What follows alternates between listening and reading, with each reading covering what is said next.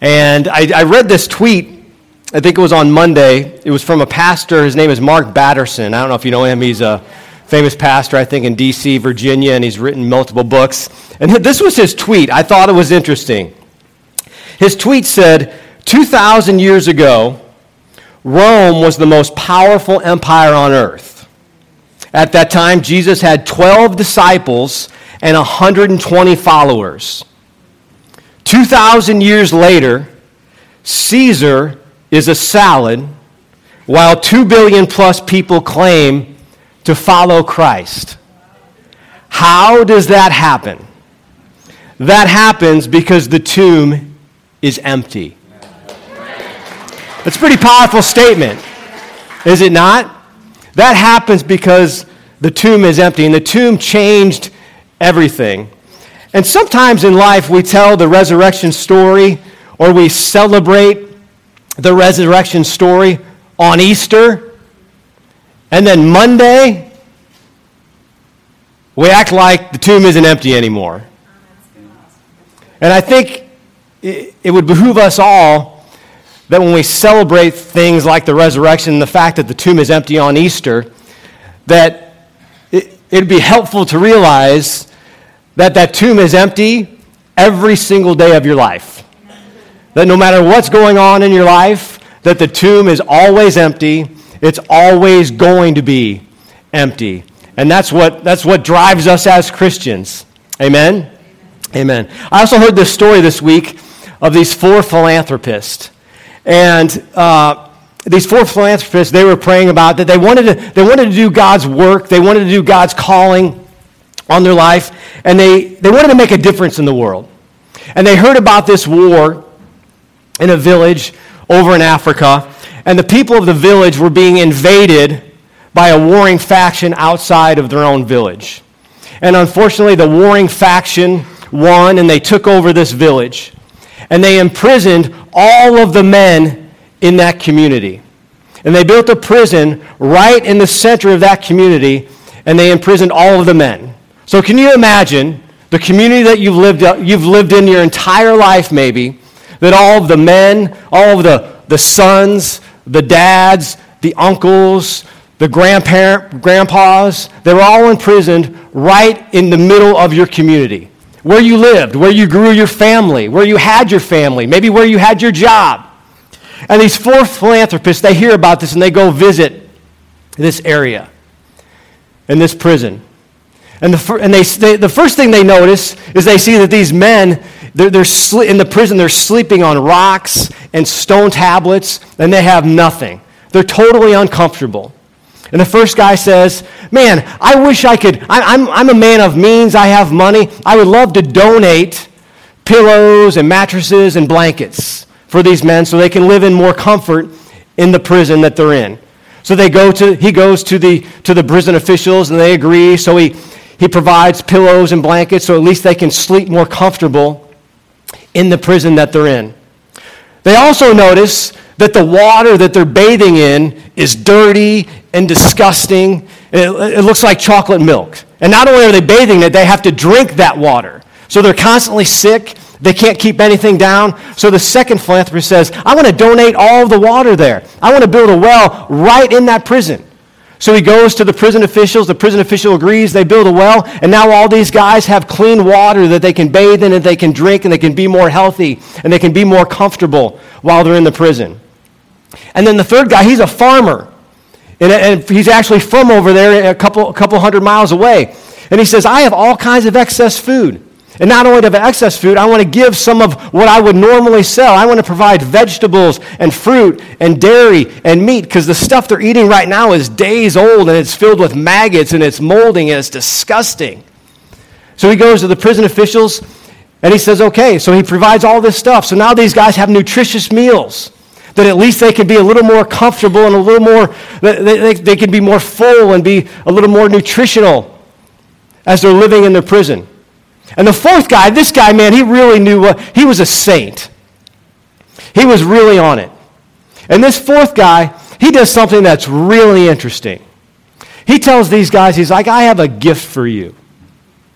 He's like, I'm going to go get the keys to your prison.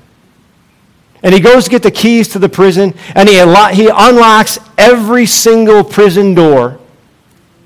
And they all walk out, and they go back to their families, they go back to their communities, and they go back to living the life that God has called them to live. So, why do I tell you that story? Here's why I tell you that story. Because I think many times, even as Christians, we're living in some sort of prison of sorts. And what are we doing when we're trying to, what do we try, what do we do when we're in that prison of sorts? We're just trying to be a little more comfortable while we continue to reside in that prison. Maybe I need a new car. Maybe I need a bigger house. Maybe I need a nicer watch. Maybe I'm going to go to a fancier place to eat. Maybe I'm going to go to a nicer vacation. We add this, we add that, just so that we can be a little more comfortable. And we as Christians, we forget. We forget we have the keys. We have the keys to freedom. We have the keys to living out what God has called us to do. And sometimes we're in this prison, right? We're maybe in the prison of our minds. We're in the prison of our perceived circumstance. We're in the prison of my life just isn't going right. We're in the prison of fear or anxiety. We're in the prison of nobody loves me. We're in the prison of nobody even sees me. It's like I'm invisible. But we as Christians, we have to understand that we have the keys. We literally have the keys. This living, breathing Word of God provides everything we need. And this morning, I'm going to talk about experiencing God, experiencing Christ. Because we're, all in the same boat at some point, where some, every once in a while we think to ourselves, you know what? My life isn't all it's cracked up to be. Or maybe there's a huge gap between what I thought my life was going to be like and where my life currently is right now. And even us as Christians sometimes, right? None of us are immune to this. And even if as Christians we say, man, or we hear somebody's testimony. 10 years ago, I had this experience with God. 15 years ago, I had this experience with God. 20 years ago, I had this encounter with God. And that's great. But what about today? What about tomorrow? Because the story that you tell about that experience with God 20 years ago,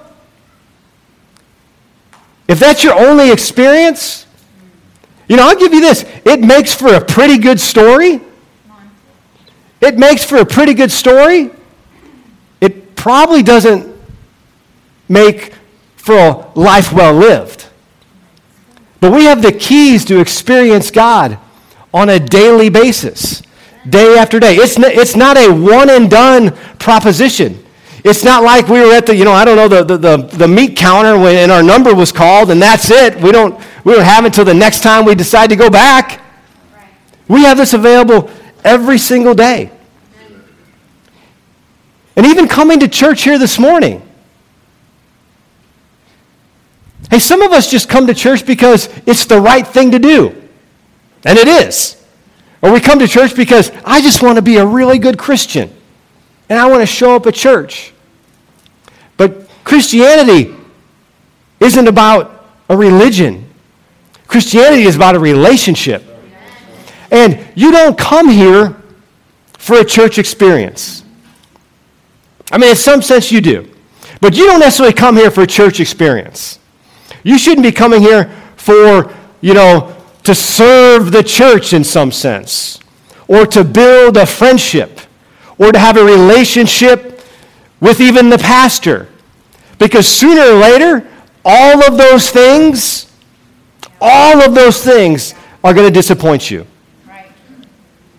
all those good things, and they're good things. But the key is an experience with Jesus Christ, the King of Kings, the Lord of Lords, the one person who created you. An easy definition of experiencing God is you have a relationship with the creator of the world. Amen. Or maybe even more specific, you have a relationship with the creator of you. Who knows you better than the person that created you? Who loves you more? Who knows more about you? Who cares more about you than the person that created you? Amen? John 17, 3 says, And this is eternal life, that they may know you, the only true God, and Jesus Christ, whom you have sent. We have to have a relationship with God. There's a big difference. There's a big difference between knowing about God and knowing God. There's a big difference between knowing about God, knowing about the things of God, and actually knowing God, knowing the true living God. And we're going to talk about some of those things today. And here, here are three questions that I would say that, that are important life questions. Do you know where God is working? Do you know what are his purposes? And do you know what are his ways? If you can answer those questions, you're going to have a pretty good relationship with Jesus Christ. You're going to have a pretty good idea of what he has called you to do and why he's called you to do it. The title of my message this morning is The Seven Truths of Experiencing God. The Seven Truths of experiencing God. It is awfully quiet in here this morning. It is awfully quiet in here this morning. And these seven truths probably just got quieter because you're used to a three, you know, three points, and I got seven. Well, Pat, well, all I can say is Pastor Matt's not here, so I can do whatever I want to do. I'm just kidding. But I'll, in full disclosure, these seven points are not my points. I don't know if you've ever heard of a, a, a man by the name of Henry Blackaby. Anybody heard of Henry Blackaby?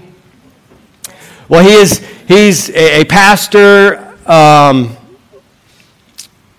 I don't even know where he's a pastor. But anyway, he, he's written all kinds of books. I've listened to all kinds of his sermons. He, did a, he wrote a book called Experiencing God. And there was a workbook that was attached to that, Experience God. And these are the seven points in this workbook. And I probably did that Bible study probably, man, it was probably 25 years ago. And is one of the things that radically changed my life. And I've probably done the Bible study three or four times since then. But these seven things I think about all the time. And I think to myself, man, when something's not going in right in my life, or maybe I'm not hearing from God the way I think I should, it's usually because I have one of these seven things messed up, or I'm not following one of these seven things. So, number one, God is always at work around you. God is always at work around you. John chapter 5, verse 17. But Jesus answered them, My Father has been working until now and I have been working. Dropping down to 19. Then Jesus answered and said to them, Most assuredly, I say to you, the Son can do nothing of himself, but what he sees the Father do. For whatever he does, the Son also does in like manner. Just in these few verses, who is at work here? The Father. What can the Son do by himself? Nothing. What does the Son actually do? Only what he sees the Father do. This, this is the essence of our Christian life. God is always at work. One of the great questions that Christians always ask, and I ask this too, one of the great questions Christians always ask is what is God's will for my life? It sounds like a pretty familiar question, does it not? What is God's will for my life? I've asked that too many times. And here's what I would say about that question the question of what is God's will for my life sounds like a powerful question. Here's what I would have you think about this morning it's actually the wrong question. And questions are great, but there's a problem with questions. Because if you ask the wrong question, you get the wrong answer. But here's the right question the right question is what is God's will? If I ask the question, what is God's will? And I know what God's will is, then I know where to be. Then I know where to go. Then I know what to do. When we find out what God's will is, then we run after that. And God is always working. you may not see that or think that, but God is always working. I'll give you an example that's probably the most maybe one of the most applicable examples that I can give you. God is always working. And sometimes it doesn't make sense, and it probably shouldn't make sense, because if it makes sense, that means you're out in front of God, and you should never be out in front of God. But here's an example I'll give you.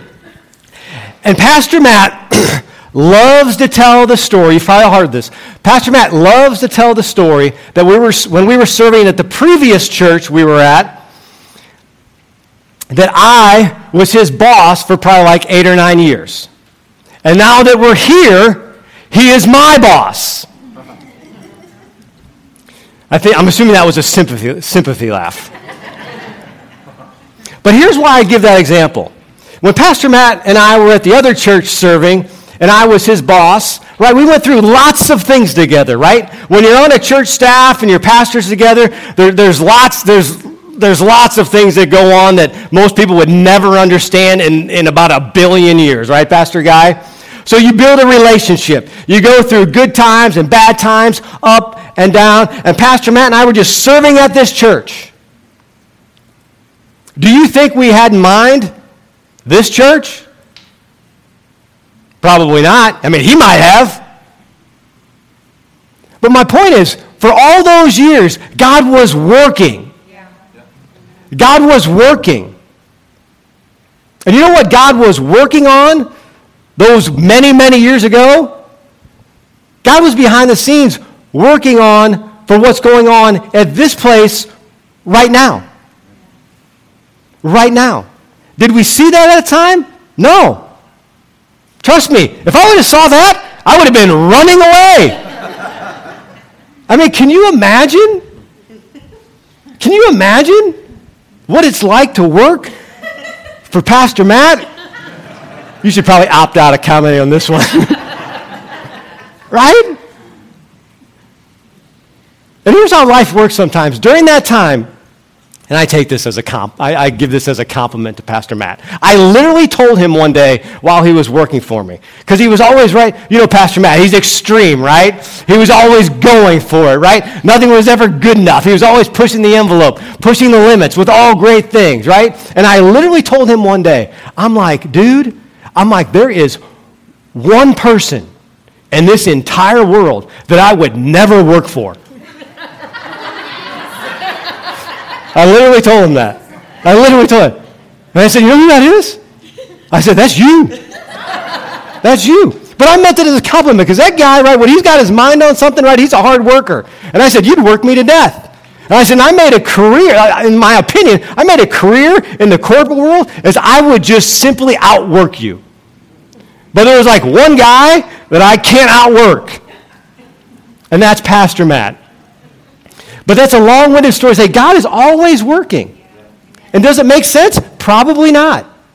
Will it make sense? If you're following God's will, it will make sense. And then you look back and you'll say, holy cow, that's what God was doing the entire time.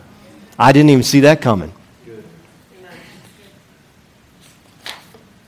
Number two, God pursues a love relationship with you that is real and personal. Matthew 22, 37, 38. Jesus said to him, You shall love the Lord God, your God with all your heart, with all your soul, and with all your mind. This is the first and great commandment. Question to ask yourself Can you describe your relationship with God by sincerely saying, I love you, God, with all my heart? This is one of those things that if you truly get that question right, the rest of this stuff just works itself out. Can you really answer the question, God, I love you with all my heart? Doubling down on that, if, if that question is not settled in your heart, if that question is not settled in your day to day life, being all that God's called you to be is really, really, really hard. It's going to be really hard. Everything in your Christian life, everything about knowing Him and experiencing Him, everything about knowing His will depends on the quality of your love relationship with Him. Deuteronomy 30, 19 and 20. This day I call the heavens and the earth as witnesses against you, that I have set before you life and death, blessings and curses. Now choose life so that you and your children may live, and that you may love the Lord your God, listen to his voice, and hold fast to him. For the Lord is your life. For the Lord is your life. And I know we get caught up in the rat race of life. And you got to get to that meeting, that appointment, that job on time, that, that whatever it is on, that, on the day. I mean, you, you need to start with your relationship with Christ. If you start your day off with communicating to the King of Kings and Lord of Lords, that's the way to start your day. You know, you've heard the old, old saying, don't just stand there, do something. Right? You've heard that. Well, sometimes we need to say to ourselves, don't just do something, Stand there. Meaning, wait till God tells you to do something. Wait for God to give you direction. But you have, have, you have to have a relationship with God for those things. Number three, God invites you to become involved with Him and His work. God will always invite you to be involved with Him and His work. When God was about to judge the world, he went to Noah. When God was about to build a nation for himself, he went to Abraham. When God heard the cry of the children of Israel and decided to deliver them, he came to Moses. When God decided to build a church in this community, he came to Pastor Matt. God is always inviting people, always inviting you. You have a constant invitation to be a part of what God is doing. And if you don't know what that is, I will give you a quick tip. A quick tip. Pray, pray, and then watch what God does next. Right. Not what you do next. What He does next. Pray, and then watch what God does next. Number four. I told you I was going to go through these fast. Number four, God speaks. John 8 47. Whoever belongs to God hears what God says. The reason you do not hear is that you do not belong to God. If, as a Christian, you do not know when God is speaking, again, your Christian life is going to be really, really, really hard. And it's not so much of how God speaks. It's that, in fact, He does speak. And many of us, we say, God doesn't speak to me. I, I need Him to speak loud. I need Him to scream at me. If He was screaming at you, you wouldn't listen anyway. And he's probably not going to scream at you. Remember that still small voice. God can speak to you in a myriad of ways. When you come to church, when you're praying, when you're reading the Bible. The fact that God does, in fact, speak, and He speaks on a daily basis, is the important thing. And God always speaks specific and direct for what your next step is. He's never going to lay out the entire plan, but He will speak to you in a way that's specific and direct for what He wants you to do in this moment. In this moment. And many times as Christians, many times as Christians, we make the mistake of doing what God told us to do instead of what God is telling us to do. And there's a big difference between what God told you to do and what God is telling you to do in this moment. God may have told you something miraculous, incredible 20 years ago. It may not be what He's telling you to do right now. And I'll give you a great example out of the Bible in the book of Genesis. When Abraham, God tells Abraham to sacrifice, to kill his one and only son. Remember that story? It says, Go up to the mountain and sacrifice your son to me. That's what God told Abraham to do. Man, it's a great thing when God tells you to do something, right? No matter what it is. And God told Abraham to do that. So Abraham goes up on the mountain and he's ready to sacrifice his son. Now, again, God told him to do this. But many times we're so focused on what God told us to do that we can't hear what God is telling us to do. If Abraham, if Abraham did what God told him to do, what would he have done? He would have killed his son. But Abraham had a relationship, and he was always listening and always knowing that God was at work, that he had enough sense in that moment, and he was always listening for God, that he was able to hear what God was telling him in that moment. And God made other provisions so that his son would live. There's a big difference between what God told you to do and what God is telling you to do. And the moment God speaks to you is always God's timing. The moment God speaks to you is always God's timing. My best advice to you is when God speaks, respond immediately. Respond immediately. Number five, crisis of belief.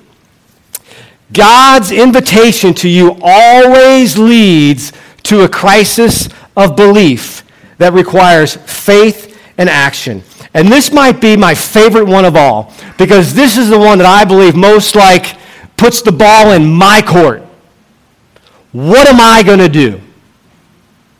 What am I going to do? Because sooner or later, I'm going to come as we all are. We are going to come to a crisis of belief. What are you going to do?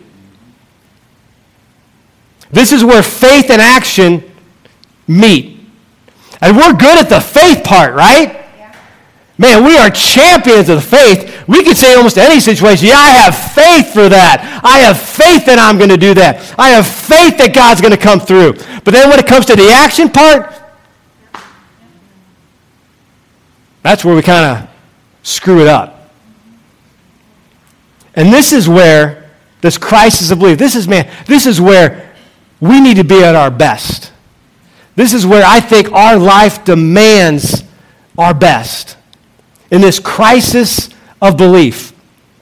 I, most of you know, or some of you know, that I coach high school baseball in the spring, which is now. And we had a game a couple weeks ago. And it, it's interesting. You never know what's going to come out of the mouth of a 17 or 18 year old kid, especially when there's like a time of crisis or adversity.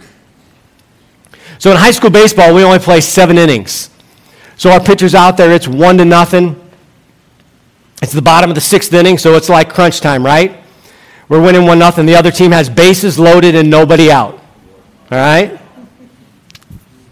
So I go out to the mound And the pitcher kind of walks down to the mound, and it's one of my pet peeves. I hate when the pitcher like walks to the end. It's just like own the mound, right? So I, I walk out there and I said, first of all, I said, stand up on the mound and act like you own it. act like you own it. And he says, don't, don't, don't take me out until I get in trouble. I said, what? He said, Don't take me out until I get in trouble. And sometimes you're like, you're like, holy cow. And I'm like, I'm like, dude. I look at him right now, I'm like, dude. It is one to nothing. In the bottom of the sixth inning, I may have been talking louder, but it's one to nothing. In the bottom of the sixth inning, the bases are loaded. You just walked the last guy. There, there are no outs. You're in trouble. I said, as a matter of fact, you couldn't be in any worse trouble right now.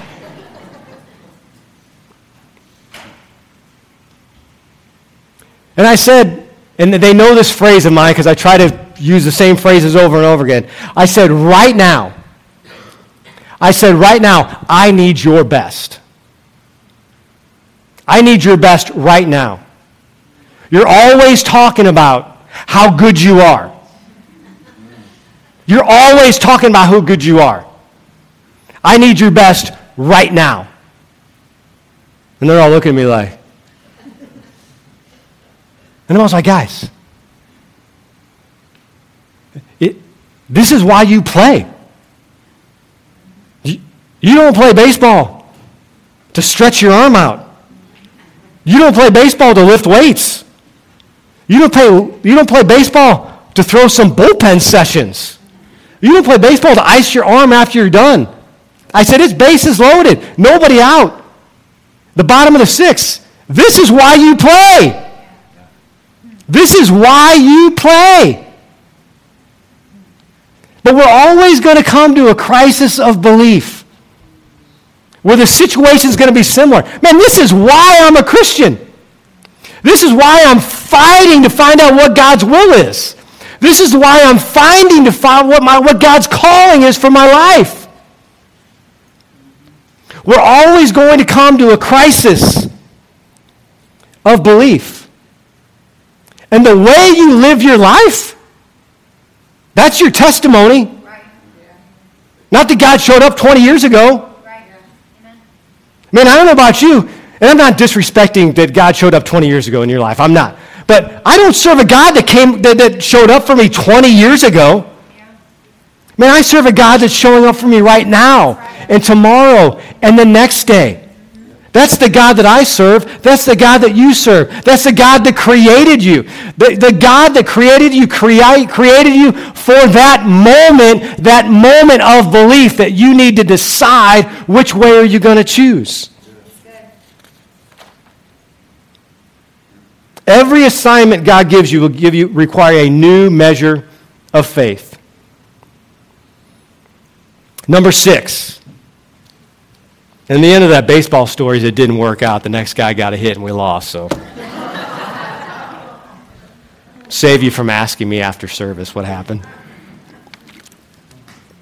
Number six. This is one of my favorites too. You must make adjustments in your life to join God in what He is doing. You must make adjustments in your life to join what God is doing. And it's probably not going to be comfortable. You're probably going to need to utilize the keys of whatever prison is holding you back. You're probably going to have to lean on God. You're probably going to have to lean on your faith. You're going to have to make an adjustment. You cannot stay where you are and go with God. And most of us, man, we are so passionate about a calling. We're so passionate about an assignment for God. We're not very excited about making any adjustments. Most times we have to make adjustments. And this is a constant learning.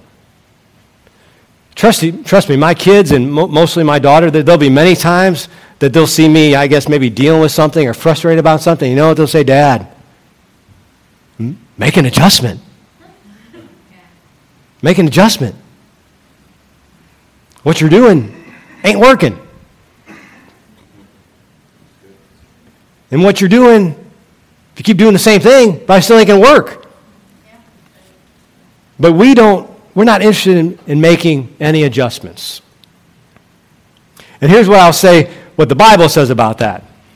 The Bible basically says that not making an adjustment is actually biblically impossible. Because every time in this Bible God called somebody to do something, they had to make an adjustment.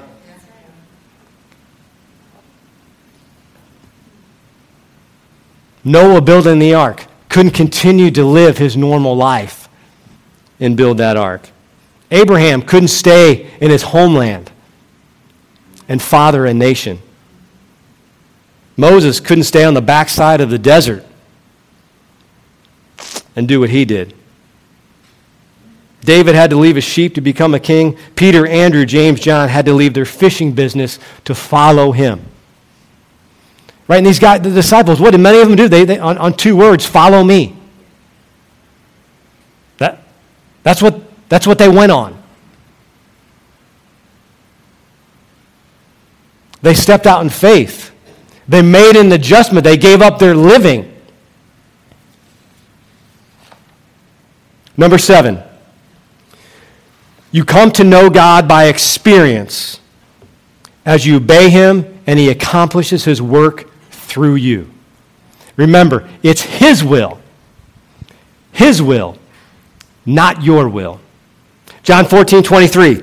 Jesus answered and said to him, If anyone loves me, he will keep my word, and my Father will love him. And we will come to him and make our home with Him. Obedience, we talked about loving God at the beginning. Obedience is really the one true expression, the outworking expression of really loving God. Am I going to be obedient to Him and His Word? And the reward, the reward of obedience is God will continue to reveal Himself to you and we, he will continue to reveal things to you. 1 John chapter 2, 3 and 6. Now by this we know that we know him, if we keep his commandments. He who says, I know him, and does not keep his commandments is a liar, and the truth is not in him. But whoever keeps his word, truly the love of God is perfected in him. By this we know that we are in him. He who says he abides in him ought himself also, also to walk just as he walked. This is the moment of truth. Will I obey God? Come on. Will I obey God? Like I said at the beginning, man, this is a relationship. All, everything in this book is true. These spiritual truths that we're talking about, these biblical truths, they're not up, they're not up really up for discussion. They're not up to say, do I agree with this or do I not agree? It doesn't really matter whether you agree with them or not agree with them. Spiritual truths work. It's like the law of gravity. You don't have to agree with the law of gravity. We can debate all day long about the law of gravity, whether you agree with it or not. But if you get on the top of this building and you jump, guess what's going to happen? You're going to believe in the law of gravity. You will never be satisfied about just knowing God. You can memorize Scripture for the rest of your life and know about God. But in order to live this life that's all that God has called us to be, we need to know Him. because we need daily direction. Lord, I need you to speak to me now. That time 10 years ago that you spoke to me then, that was great then. You know what that's done for me today? Nothing. I need a new, fresh word now. And then tomorrow, I'm going to need something else. Because I got nothing to offer, I got nothing to give. I want to try to connect myself with your will, not my will. And when I know your will, I'm going to get there as fast as I can.